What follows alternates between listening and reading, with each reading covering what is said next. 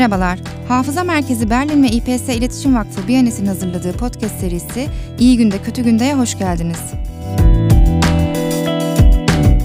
Bu seride konuklarımızla bir arada yaşamanın farklı biçimlerini, zorluklarını ve imkanlarını konuşuyoruz. Serinin bu bölümünde ırkçılığı ele alıyoruz. Türkiye'de ve dünyada ırkçılığa dair yürütülen tartışmaları, ırkçılıkla mücadelenin yöntemlerini konuşuyoruz. Ben Müge Karahan, konuklarımız Türkiye'de barışçıl bir hakikat arayışı ve ırkçılıkla yüzleşme raporunun yazarı, araştırmacı Nesrin Uçarlar ve Norzartong'dan avukat Arno Kalaycı. İkiniz de hoş geldiniz. Hoş bulduk. Konuklarımız bugün online bağlantıyla katılıyor programa. İlk soruyu Nesrin'e sorarak hemen başlayalım. Ee, neden Türkiye'de ırkçılık olmadığına dair bu kadar güçlü bir ön kabul var? Türkiye gibi pek çok farklı grubun ırkçılığa maruz kaldığı, özellikle göçmenlere yönelik ırkçılığın tehlikeli bir biçimde tırmandığı ve çok tehlikeli söylemlere ve sonuçlara yol açtığı bir ülkede bu körlüğün ve bilinçsizliğin nedeni ne? Körlük ve bilinçsizlikten ziyade Türkiye'de ırkçılığın inkarına yönelik Türk ve Müslüman bir tercih, toplumsal ve siyasal bir irade olduğunu düşünüyorum ben. Öncelikle bu anlamda şunun altını çizmemiz yerinde olur. Türkiye'de ırkçılığın olmadığına dair ön kabul Türk ve Müslüman olmayanların çoğu tarafından paylaşılmıyor. Ya da başka bir şekilde söyleyecek olursak ırkçılığa maruz kalanlar için ortada bu tür asılsız ön kabuller yok. Yani ırkçılığın olmadığı türünden asılsız ön kabuller yok.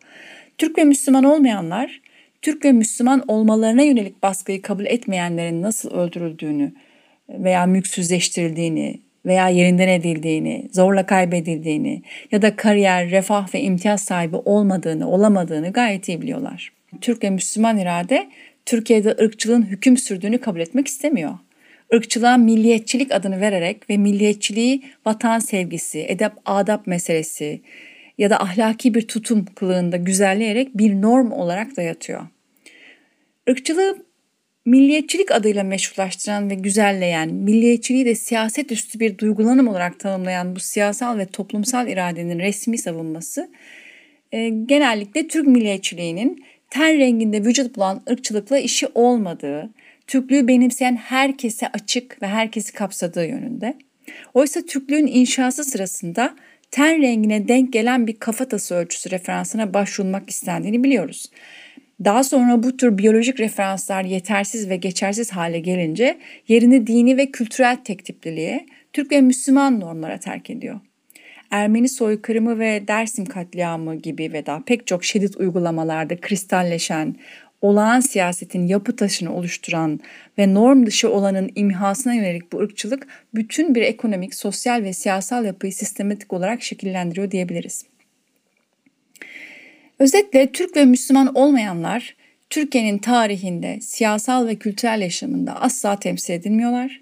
Özellikle de ilk öğretim müfredatında ve medyada zikredildiklerinde ise e, küçültücü ya da düşmanlaştırıcı nitelemelere maruz kalıyorlar. Türkiye'de okullarda bağlı kalınan müfredatta Ermenilerin, Kürtlerin, Arapların, Çerkezlerin, kısacası azınlıkların yok sayıldığından, düşmanlaştırılarak temsil edildiğinden bahsetti Nesrin. Azınlık okulları tartışmalarının siyaset sahnesinde sıklıkla gündeme gelmesi bir yana, yine Nesrin'in belirttiği gibi belli grupların, azınlıkların sadece eğitim öğretim müfredatında değil, gündelik hayatın farklı alanlarında da toplumsal ve siyasal yaşamda da temsil edilmediklerini ya da düşmanlaştırılarak temsil edildiklerini ve farklı ırkçılık e, biçimlerine maruz kaldıklarını biliyoruz. Hemen sana da şunu sormak istiyorum Arno. Genç kuşak Türkiye'li bir Ermeni olarak Ermenilerin maruz kaldığı ırkçı politikalar bağlamında geçmişten bugüne bir şeylerin değiştiğini söyleyebilir misin? Geçmişle bugün arasında hangi konularda süreklilikten, hangi konularda farklardan söz edebiliriz? Bu, bu soruya farklı şekillerde yaklaşmak mümkün elbette ama anlamlı bir karşılaştırma yapabilmek için ırkçı politikalara ilişkin geçmişi 1915'ten başlatmanın daha doğru bir yaklaşım olacağını, bugünü daha anlaşılır kılacağına inanıyorum. Ee, buradan başlarsak 1915 ve devamında gerçekleştirilen soykırımda yürütülen bir imha ve talan politikası mevcuttu. Ee, ne kastediyorum? Ee, yüzlerce Ermeni aydın tutuklanarak infaz edildi, coğrafya Ermenisizleştirildi ve bunu kültürel varlıkların, ibadethanelerin, mezarlıkların imhası takip etti. Hayatta kalanların yurtlarına geri dönmeleri e, kanunlarla engellendi. Ermenilerden kalan mülkler envali metruke kanunlarıyla terk edilmiş mülkler kabul edilerek gasp edildi. Ermenice yer isimleri değiştirildi. Ee, Ermenilere ilişkin hafıza silinmek istendi. Ee, yine Cumhuriyet tarihinde ülke genelinde farklı ana dillerinde konuşulması kriminalize edildi. vatandaş Türkçe konuş gibi kampanyalar yürütüldü. Dersim katliamı e, veya 20 Kur'an afı askerliği, varlık vergisi, 6-7 Eylül programı yaşandı. E, burada bir parantez açmak istiyorum. Muhtemelen herkes anımsıyordur ama Nafa askerliği e, İkinci Dünya Savaşı döneminde 1941 yılında yaşları 20 ile 40 arasında değişen ve yalnızca gayrimüslim erkeklerden oluşan bir grup insanın e, ikinci kez askere çağrılarak bayındırlık işlerinde yani kabaca inşaat işlerinde çalıştırılmak üzere 14 ay süreyle silah verilmeksizin askere alınmasıydı. E, bu 14 aylık dönemin hemen arkasından da varlık vergisi kanunu çıkartılmıştı. Bu ikisi özellikle ekonominin Türkleştirilmesi amacına e, yönelikti. Ayrıca soykırımın inkarına yönelik özel bir çaba sarf edildi, sarf ediliyor, ciddi bütçe ayrılıyor. Bugün her yıl e, iletişim başkanlığı, uluslararası konferanslar düzenleniyor, düzenliyor. E, çeşitli ülkelerde soykırım inkar yasa tasarılarının geçmemesi için lobicilik faaliyetinin yapıldığı duyuluyor. E, nihayetinde bütün bunların sonucunda Ermeni nüfusu e, giderek azaldı. Kalanlar içlerine kapandı ve geçmişin korkularıyla görünmez olmaya çabaladı. Sonuç olarak elimizde böyle bir geçmiş var. E, bugünse bugünü kendi yaşımla sınırlıyorum. Hemen hemen son 30 yıllık geçmişte Agos gazetesi çeşitli baskılarla karşılaştı. Hrant Dink hedef gösterildi. Gazete önünde nefret kusan basın açıklamaları yapıldı. Mecliste ve ana akım medyada Hrant Dink'i aşağılayan Ermeni karşıtı düşmanlaştırıcı söylemler, nefret söylemleri yer aldı. Hrant Dink'in ölümünün ardından yani hemen ardından hala Agos'a, Arat Dink'e ve gazetenin çalışanlarına 301'den davalar açılıyordu. Cezalar verildi. Ee, Ermeni soykırımı hakkında yapılmak istenen konferanslar engellendi. Basında bunları düzenleyenler hain olarak ifşa edildi. Ee, Hrant öldürüldü. Yapılan yargılama devlet içi kliklerin tasfiyesi amacıyla araçsallaştırıldı. Ee, Savak Balıkçı yine önemli bir örnek. Zorunlu askerliğini yaparken soykırımın yıl dönümünde 24 Nisan 2011'de bir başka asker tarafından öldürüldü. Ee, Savak Balıkçı'nın kazara şakayla öldürüldüğü iddia edildi. Yargılama sırasında deliller karartıldı. Birbiriyle tamamen çelişen iki ayrı olay anı tutanağı tutuldu. Tanıklar üzerinde baskı kurularak yalan tanıklık yapılması sağlandı. Yargılamanın kendisi bile aile için ikinci bir mağduriyetti. 10 e, yıl süren yargılamalar sonunda sanık cezalandırıldı ama bu e, başta balıkçı ailesinin kararlılığı ve Norzartung'un desteği sayesinde oldu. Bunu niye vurguluyorum? Çünkü Ermeniler aslında e, belki daha sonra da bahsedeceğim ama sonuç alamayacaklarına inandıkları ya da çekindikleri için, korktukları için yasal yollara bile başvurmaktan çekiniyorlar. Tam da bu ırkçı politikalar nedeniyle. Yine Geçtiğimiz 24 Nisan'da da Sevak Balıkçı'nın babası Garbis Balıkçı'yı e, kaybettik. Oğluyla aynı gün vefat etti ve hepimiz için çok ağır, çok yaralayıcı bir kayıp oldu. E, benim oğlum öldü ama başka Sevaklar ölmesin diye mücadele ediyordum ediyorum diyordu. Kendisi de oğlu gibi eceliyle ölmedi ve bütün bunlar yaşanmasaydı kendisi de bugün aramızda olmaya devam edecekti. Ve hemen ardından 2012 yılında Samatya'da yaşlı ve yalnız yaşayan Ermeni kadınlara yönelik saldırılar gerçekleştirildi. Bir Ermeni yaşlı kadın darp edildi ve bu nedenle gözünü kaybetti. Aynı günlerde Rum Kilisesi taşlandı. Bir Ermeni yaşlı kadın kaçırılmaya çalışıldı. 84 yaşındaki Marisa Küçük vahşice bıçaklanarak katledildi.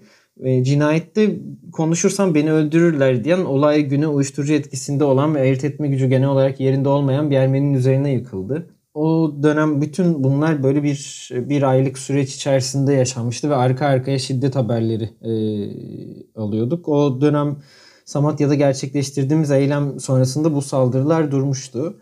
Ee, ama yine 2012'de İdris Naim Şahin e, Taksim Meydanı'nda Hocalı katliamına ilişkin düzenlenen Ermeni karşıtı bir mitingde Ermenilerin döktüğü kanı yerde bırakmayacağız e, diyordu. Bir diğer yandan inkar politikası hala devam ediyor. Bunları anlatıyorum çünkü hatırlamak önemli. Unutuyoruz ama e, lafı da daha fazla uzatmayayım. Ne değişti?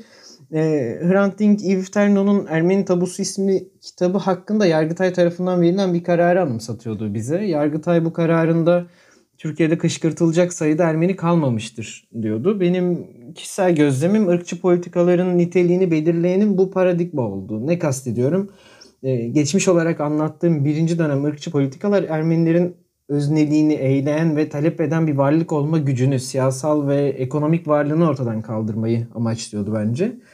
E, bu politikalar neticesinde nüfus giderek azaldı. Geçmişin travmaları nedeniyle içine kapanık, ayrımcılığa uğramamak için görünmez olmak isteyen, e, adeta müzilik bir toplum kaldı geriye. İhtiyaç duyulduğunda da devlet tarafından parlatılan e, ama işte hakları da teslim edilmeyen bir toplum kaldı. Bu özne olma hali kırıldıktan sonra da artık sanırım daha çok konjektürel bir yaklaşım görüyoruz. Avrupa Birliği uyum yasaları, azınlık vakıflarına ait çok sınırlı da olsa bazı mülklerin iadesinin yolunun açılması, geçmişe ilişkin nostaljik ama olumlu bir söylemin dönemsel olarak egemen olması, e, ama ne zaman toplum hak, eşitlik talep ediyor? Devlet aygıtı burada yeniden devreye giriyor. Örneğin Hrant Dink cinayeti veya bu yıl 24 Nisan döneminde Garapaylan'a karşı yürütülen kampanya, suç duyuruları, e, ırkçı ana akım, yine ana akımlaşan o ırkçı söylemler bu bağlamda okunabilir. E, ama doğrudan şiddet içeren bir politikayla karşılaşmadığımızda da bu sefer de toplumun kendi kendini idare etmesi engelleniyor. Örneğin toplumun eğitim, kültür, ibadet gibi alanlarına kaynak oluşturan ve bunların idaresine hizmet eden azınlık vakıflarının seçim yönetmeliği devlet tarafından 10 yıldır çıkartılmıyor. Ee, ve sudan gerekçelerle hep geçiştiriliyor. Toplum yönetim krizine itiliyor veya ruhani önder seçimine müdahale ediliyor.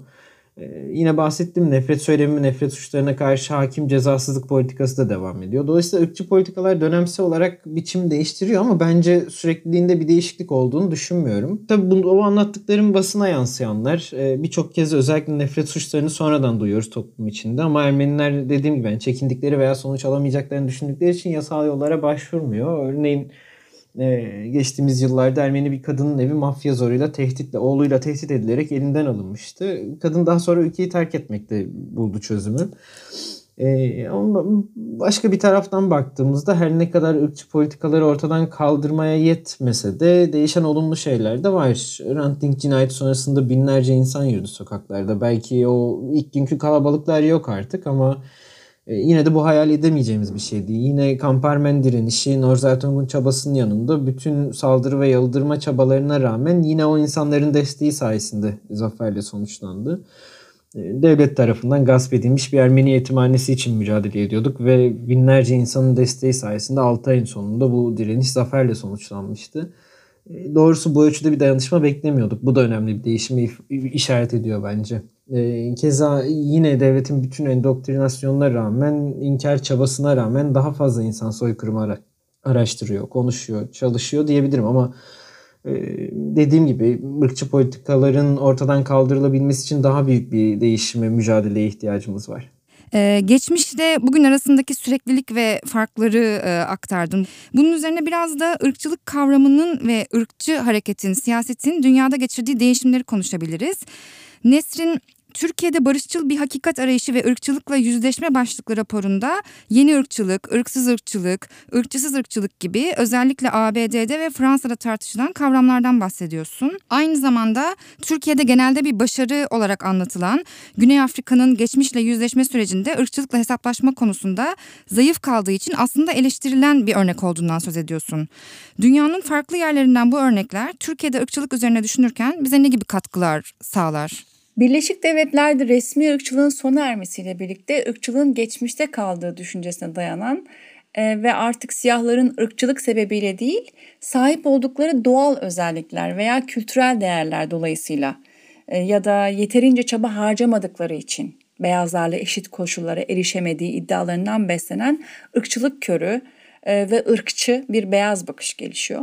Yani açıkça ırksal referanslara başvurmayan bu tür ırkçılığı tarif etmek üzere kullanılan ırksız ve ırkçısız ırkçılık kavramları e, ırkçı suçlamasına uğramadan ırkçı söylemde ve eylemde bulunmak için geliştirilen yeni ırkçılık stratejilerini incelemek üzere kullanılıyor.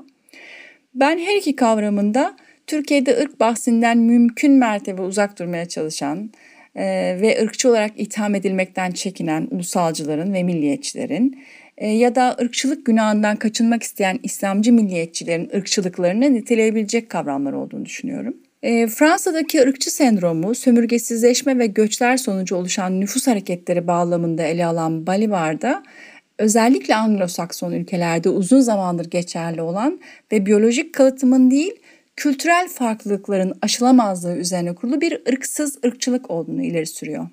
Kültürün de burada doğal nitelikler veya ırk gibi bireyleri ve grupları bir soy ağacına, sabit ve soyut bir kökene hapsetmek üzere kullanıldığını hatırlatıyor.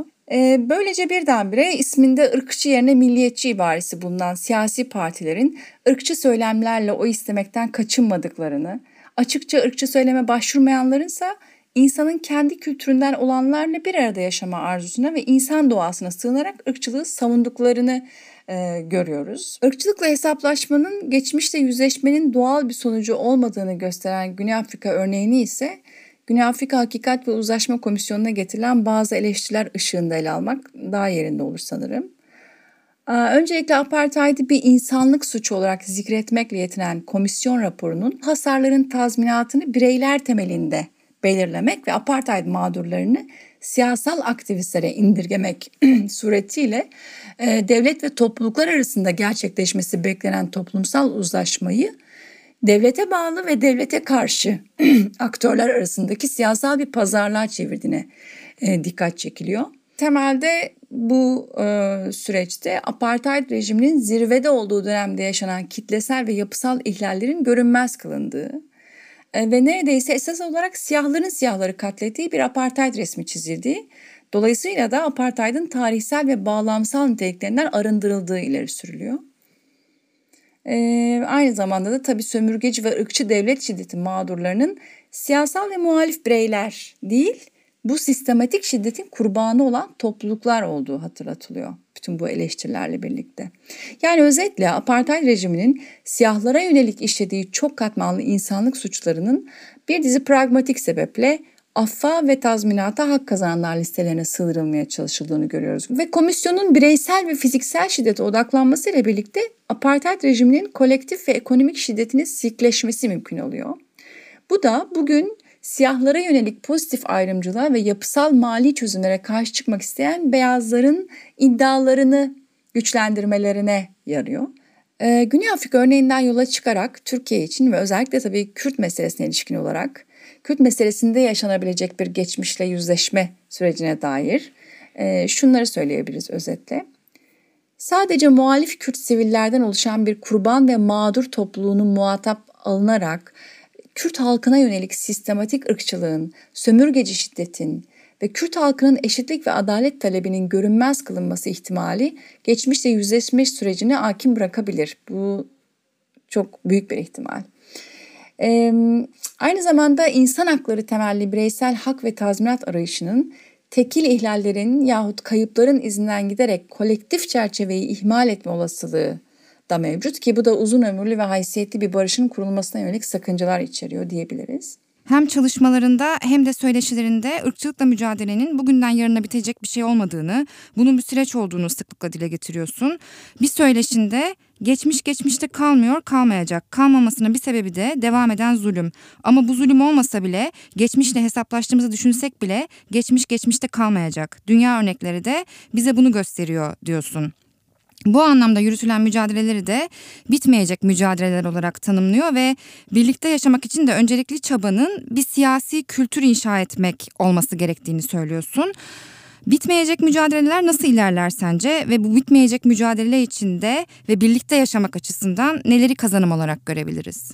Aslında söyleşten aldığınız cümlelerin devamındaki birkaç cümleyi e, mealen aktararak orada ne demek istediğimi açıklamaya çalışmak isterim öncelikle izninizle.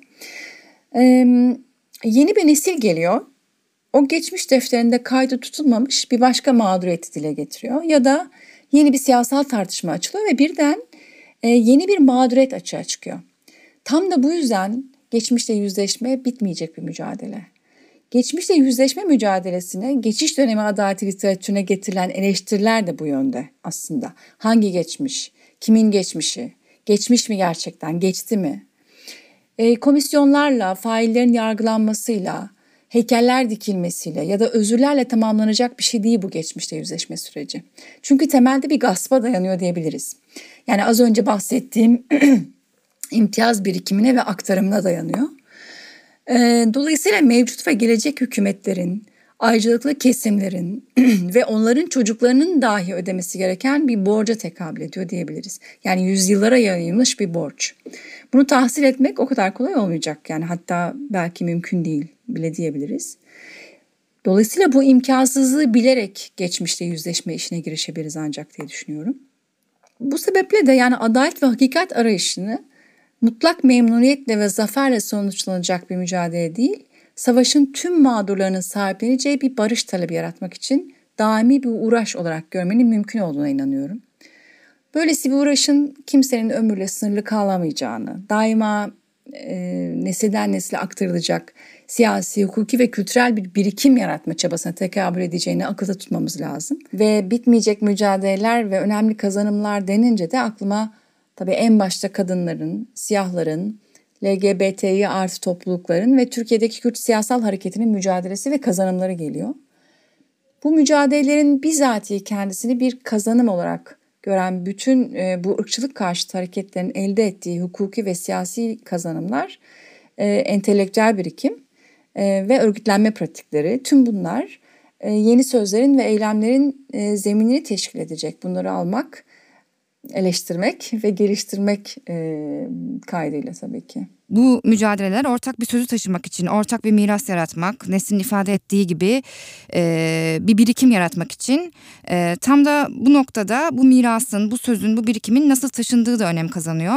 Ve sana şunu sormak istiyorum Arno. Irkçılıkla, ayrımcılıkla mücadele ederken Agos gibi, Norzartong gibi kurumlar kurmanın, o kurumların sürekliliğini sağlamanın önemine dair neler söylenebilir? Norzartong tecrübesinden yola çıkarsak bu kurumlar, bu örgütlenmeler ırkçılıkla mücadeleye ne katıyor sence? Aslında Nesrin çok iyi bir çerçeve çizdi. Aslında bu kurumların yapmaya çalıştığı şey en temelde, en özetle aslında onun da bahsettiği gibi yani o siyasal birikimi inşa etmekle e, geçiyor bu, bu kurumların e, çabası ama biraz daha e, şuradan başlamak istiyorum. Yani yine anımsatarak başlatmak e, istiyorum e, süre gelen ırkçı politikalar Ermenilerin hem nüfusunu hem de kamusal alanda görünürlüğünü azalttı.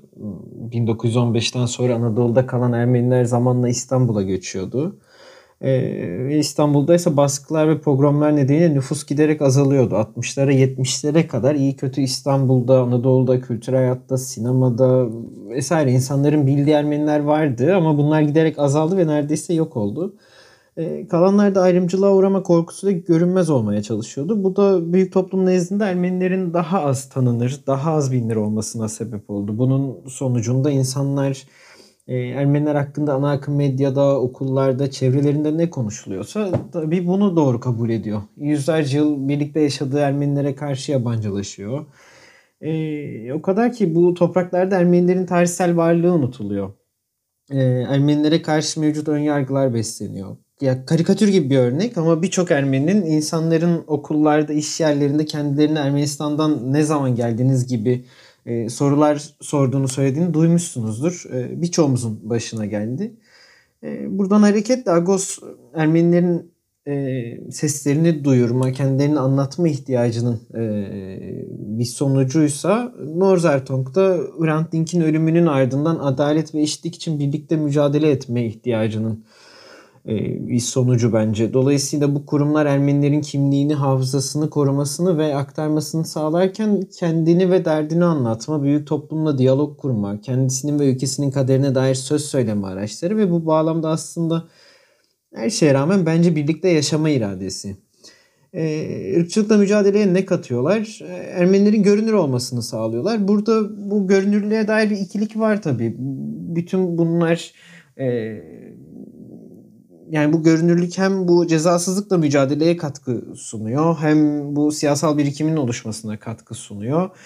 E, dolayısıyla bütün bunlar yaşanırken Ermenilerin kendilerine dair, ülke sorunlarına dair ne söylediğini, ne düşündüğünü, ne dertleri olduğunu merak edenler, sorgulayanlar için e, ırkçı önyargıların gelişmesine karşı bir panzehir sağlıyor diyebilirim. Akademik çalışmalardan tutun komşusunu, akrabasını, e, bazen borçlusunu arayanın bile çal, çaldığı bir kapı ol, oluyor bu kurumlar. E, Agos'la birlikte Hrant yaşarken de ve maalesef ölümüyle de Ermenilere karşı ırkçılığın, önyargıların kırılmasına büyük bir katkı sunmuştu ama ya bu görünürlük bir diğer yandan ırkçıların da öfkesini besliyor. Ne hakla konuşurlar hain Ermeniler zaten burada yaşamalarını hoş görüyoruz bir de çıkıp konuşuyorlar e, diyebiliyor insanlar. E, Dink'in öldürülmesi bir kenara bütün olumlu etkilerine rağmen ve hatta belki tam da bu yüzden Hrant Dink'in sağlığında da Agos sürekli tehditlerin hedefi oluyordu. Dolayısıyla bu Ermenilerin yalnızca kendi kendilerine verebilecekleri, başarabilecekleri mücadelede değil. Ee, diğer yandan yani güçlü bir cezasızlık ve inkar politikası var ve Norzartong tecrübesinden hareketle bu atmosfer içerisinde ırkçılığa, nefret söylemi ve suçlarına maruz kalan, yaşamlarını yitiren insanlar ve aileleriyle dayanışma ağları kurmaya çalışıyoruz. Basın açıklamalarıyla kamuoyu oluşturmaya, dava takibi yapmaya, ırkçılığa karşı bizim gibi baskı altında olan diğer gruplarla ittifaklar oluşturmaya, dayanışmaya çalışıyoruz e, toplumun sorunlarını, hak ihlallerine dair paneller, söyleşiler düzenleyip e, hafızayı korumaya, hafıza oluşturmaya çalışıyoruz. Böylece hem toplumun örgütlü olmasını sağlamaya hem de ırkçı saldırılar karşısında e, hareket kabiliyeti kazandırmaya e, çalışıyoruz. Bir iki örnek vermek isterim. Sevak Balıkçı davası bu anlattığım önemli bir örnek. Balıkçı davası üzeri örtülmek istenen bir davaydı. E, tüm gücümüzle bu davayı gündemde tutmaya çalıştık. Adalet talep ettik. E, ilk aşamada bahsettiğim üzere e, katilin e, soykırımın yıl dönümünde bir Ermeniyi kazara öldürdüğüne karar verilmiş. Doğru düzgün bir ceza bile almayacaktı. 10 e, yılın sonunda mahkeme tarafından en azından olası kastla öldürüldüğü kabul edildi. Bir nefret cinayeti olduğuna karar verilmedi e, belki ama bu çaba bu mücadele olmasaydı bu kadarı bile başarılamayacaktı. Elbette önyargılar yalnızca büyük toplumdan Ermenilere yönelmiyor. Ermenilerin de önyargıları oluyor veya bunun gibi diğer baskı altında olan gruplar, e, azınlıklar arasında da birbirlerine karşı önyargılarla karşılaşıyoruz. E, burada da bu bağlamda Norzertong için bizim için çok önemli bir deneyimden 2009 yılında kurduğumuz Nor Radyo'dan bahsetmem gerekir. Nor Radyo e, internetten yayın yapan çok dilli, çok kültürlü, tamamen gönüllü bir topluluk radyosu olarak doğdu. E, hala da böyle varlığını sürdürüyor.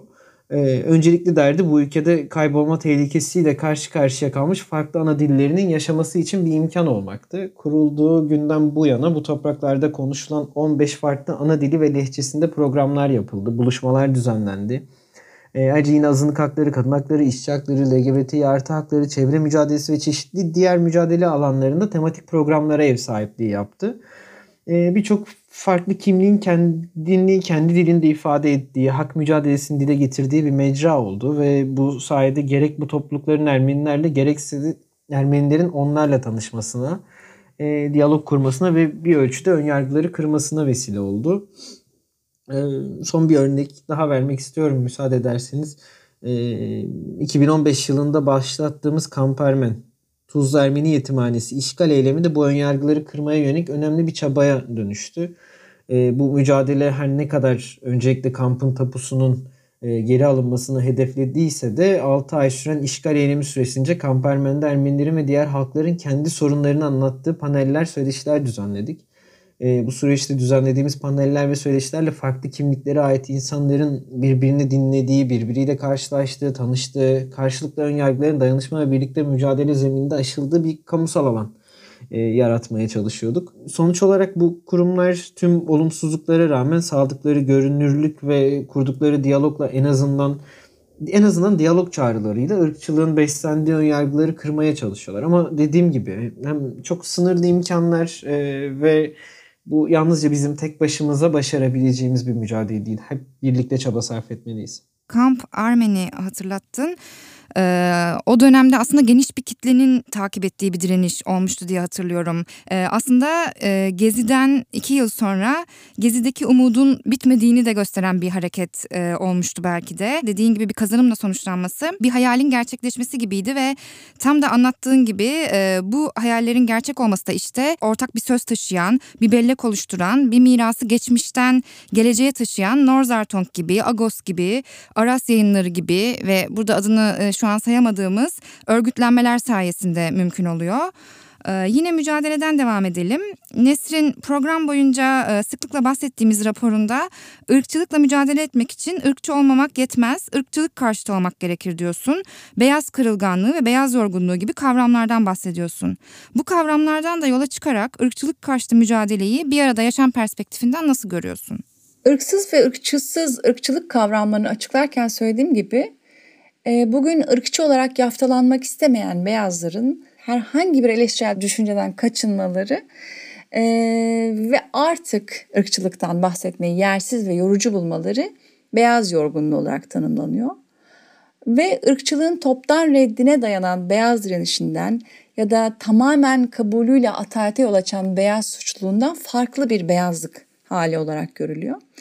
Ancak tüm bu aktif ve pasif beyazlık hallerinin imtiyazların mevcut sahiplerinde kalmasına imkan verdiğini söyleyebiliriz özetle. Irkçılık hakkındaki her türlü eleştirel karşılaşmaya ırkçı olmadıkları, ırkçı olmamanın bedelini ödedikleri ve hatta ırkçı olmamalarının yeterince takdir edilmediği gerekçesiyle yüksek duygusal tepkiler veren beyazların hali ise beyaz kırılganlığı olarak tanımlanıyor. Ee, ve bu kırılganlığın ırkçılıkla yüzleşme mücadelesini ırkçıların direnişinden daha fazla zorladığı ileri sürülüyor. Ee, ırkçılığın esasen bir sosyal adaletsizlik meselesi olduğuna, yani temel özgürlüklerin kullanımı, doğal kaynakların dağılımı, eğitim, sağlık, barınma e, ve iş olanaklarına ve hak ve hukuka erişim meseleleriyle olan ilişkilerine e, dikkat çekmemiz gerek. Dolayısıyla ırkçı olmamak, ırkçılık karşıtı olmakla eş tutulur hale gelinceye dek ırkçı olmaktan çok uzağa düşmeyecektir diye düşünüyorum. Üstelik ırkçılık karşıtı pozisyona geçtiğinizde ne tür imtiyazlardan ne şekilde yararlandığınızı, kimlerin nelerden mahrum bırakıldığını fark etmeye başlıyorsunuz.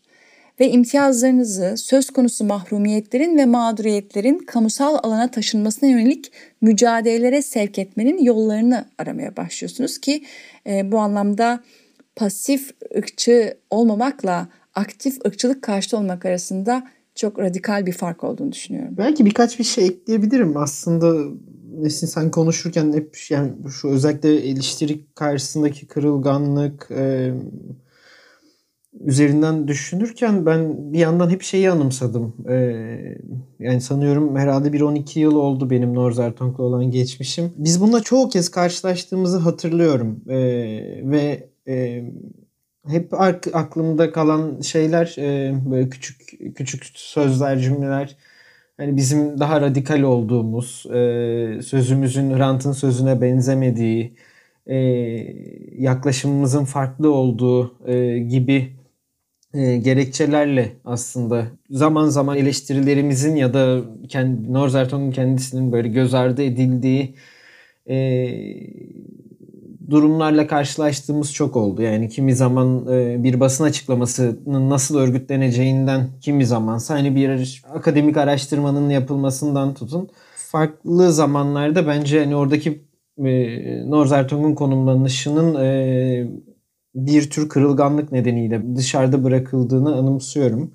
E, ya somut olarak ne yapılabilir konusunda benim hani çok daha yani bir fikrim yok ama hani ilk gördüğüm aklıma gelen ilk şey bence öznenin sözüne e, güç vermek ve onun ne söylediğini e, anlamaya çalışmak ve öznenin kendi talebinin e, yanında durmak gerektiğini düşünüyorum. Burada da bence hani e, tabii ki e, hani Norzertong'un sözü bir kutsal kitap değil. E, eleştirilebilir, yan yana durulmak falan hani bir, bir sürü şey düşünülebilir. Ama bence hani özne ne diyor, ne talep ediyor, nasıl hissediyor buna önem veren bir mücadele ve dayanışma hattı çizmenin önemli olduğuna e, inanıyorum. Aslında Arno seninle daha önceki sohbetimizde konuşmuştuk bunu biraz. E, bazen bazı söylemler ırkçı olduğu e, farkına varılmadan e, çoğaltılabiliyor, ortaya konabiliyor. İşte örneğin biz kimin ne olduğunu bilmeden kardeşçe yaşardık ya da işte biz kim Alevi, kim Kürt, kim Ermeni bilmeden bir arada yaşardık gibi söylemler. Sanki insanların farklarını bilmemek, onları tanımamak hayırlı, olumlu bir şeymiş gibi ortaya konuyor. Oysa aslında farklılıkların görmezden gelinmesi çok problemli bir durum olabilir. E, bütün bunlar da e, feminist siyah şair Pat Parker'ın e, dizelerinin tekrar tekrar e, zihnimde dönmesine vesile oldu ve oluyor. E, benimle nasıl arkadaş olacaklarını bilmek isteyen beyazlara başlığını taşıyan şiirinin ilk mısralarında e, Pat Parker formülü yani bunun cevabını şöyle açıklıyor. Birincisi benim bir siyah olduğumu unutun. İkincisi benim bir siyah olduğumu asla unutmayın. Parker'ın önerdiği bu formüle, bu sözlere katılır mısın diye sormak istiyorum Arno sana. Yani seni bu anlamda gündelik hayattaki ilişkilerinde, dostluk ilişkilerinde rahatsız eden şeyler var mı? Sence e, bu şiirde önerildiği gibi bir denge gözetiliyor mu? Açıkçası bir, yani daha önce duymamıştım ve şu an şey hissediyorum. Evet bir, bir, bir şey tamamlandı. Yani hani derdimi anlatmak da artık sanırım çok başvuracağım bir referans olacak. Ee, ya öyle aslında şu anlatı ya biz birbirimizin Ermeni Rum olduğunu bilmezdik. Ee, hani programın başından beri Türkiye'nin geçmişine dair onlarca e, hesaplaşılmamış suç e, saydım ve bunların yarattığı bir politik atmosfer var. E, ve bu atmosfer kendi sürekliliğini e, her gün yeniden üretiyor aslında. Yani bugün karşımıza daha çok işte göçmen Suriyeli nefreti olarak çıkıyor. E, ama geçen sosyal medyada vardı işte Taksim'de Rumca konuştuğunu söyleyen bir kadın. E, sıradan bir yurttaşın e, nefret söylemiyle karşılaşmıştı ve bunların hepsini göndereceksiniz ülkesine işte bu Suriyeliler falan filan gibi böyle bir şeydi. E, yani hem birbirimizi tanımıyoruz ama hani o atmosferin kendisi zaten e, farklı olana o, o nefretin öznesi her kim olursa olsun bir diğerine de zaten o nefreti e, yansıtmaya devam ediyor. Yani bunu niye anlatıyorum? E, bunun yarattığı bir atmosfer var ve, var ve siz eğer e, birlikte büyüdüğünüz insanların Ermeni, Kürt, Rum, Yahudi, e, Süryani olduğunu bilmiyorsanız e, demek ki o güven ilişkisini kuramamışsınız e, ve o bur muhtemelen söylemleriniz size onlara, bu insanlara o güveni vermediği için size zaten kendi özel alanlarını açmamışlar. Ee, sizin bilmiyor olmanız aslında onların bir güvenlik e, tedbiri. Güvende hissetmemişler yanınızda. Dolayısıyla hani dönüp buradan başlayın. Niye yanımda güvende hissetmedi bu insanlar? Çünkü başka bir kimliğe ait olduğunu söylemek ayıp değil. Yani bunları e, demek ki farklılıkları belki doğru doğru tabir buysa hani zenginlik olarak gören bir e, yakınlık ilişkisi inşa edememişsiniz ve yanınızda tehdit altında hissettiği için sizle bunu paylaşmamış. Bence hani Nesrin'in bahsettiği bu ayrıcalık meselesi üzerine ve ayrıcalıklardan feragat etmek, vazgeçmek üzerine daha çok düşünmemiz gerektiğini düşünüyorum. Peki sana göre Norzartong deneyiminden de yola çıkarsak bir arada yaşam perspektifinden baktığında Türkiye'deki ırkçılık karşıtı mücadelenin ittifakları kimler? Şüphesiz ırkçılığın, ayrımcılığın doğrudan hedefi olan tüm etnik, dinsel ve dinsel gruplar, cinsel gruplar, azınlıklar bu mücadelenin hem öznesi hem de bir diğeri için ittifakı. Öte yandan e, aslında başta HDP ve Sol Sosyalist Hareket olmak üzere ülkenin demokratikleşmesini talep eden, menfaatlerini ülkenin demokratikleşmesinde gören herkes ırkçılık karşıtı mücadelenin ittifakları arasında. E, aynı zamanda ırkçılığın yoksulları birbirine karşı düşmanlaştırmak için araç olarak kullanıldığı, farklı kimliklere sahip kadınların ve LGBT artıların bedenlerinin, cinsel kimlik verimlerinin, ırkçı nefret söylemlerinin ve suçların hedefi olduğu düşünüldüğünde yine e, işçiler, kadınlar ve LGBT artılar da ırkçılık mücadelesinin bence ittifakları arasında ama e, adını koyarak da söylemek lazım. Bu mücadelenin en büyük ittifakı aslında sorunun öncelikli muhatabı olan egemen ulus yani Türkler. E, çünkü bu ırkçı politikalar görünüşte bu kimlik adına tırnak içinde bu kimliğin menfaatine gerçekleştiriliyor. Dolayısıyla buna itiraz eden herkes bu mücadelenin öncelikli asli ittifakı e, bana sorarsanız ve tam da burada e, yani ırkçı olmamak değil hani ırkçılık karşıtı olmak gerekir sözü burada benim için daha çok önem e, kazanıyor.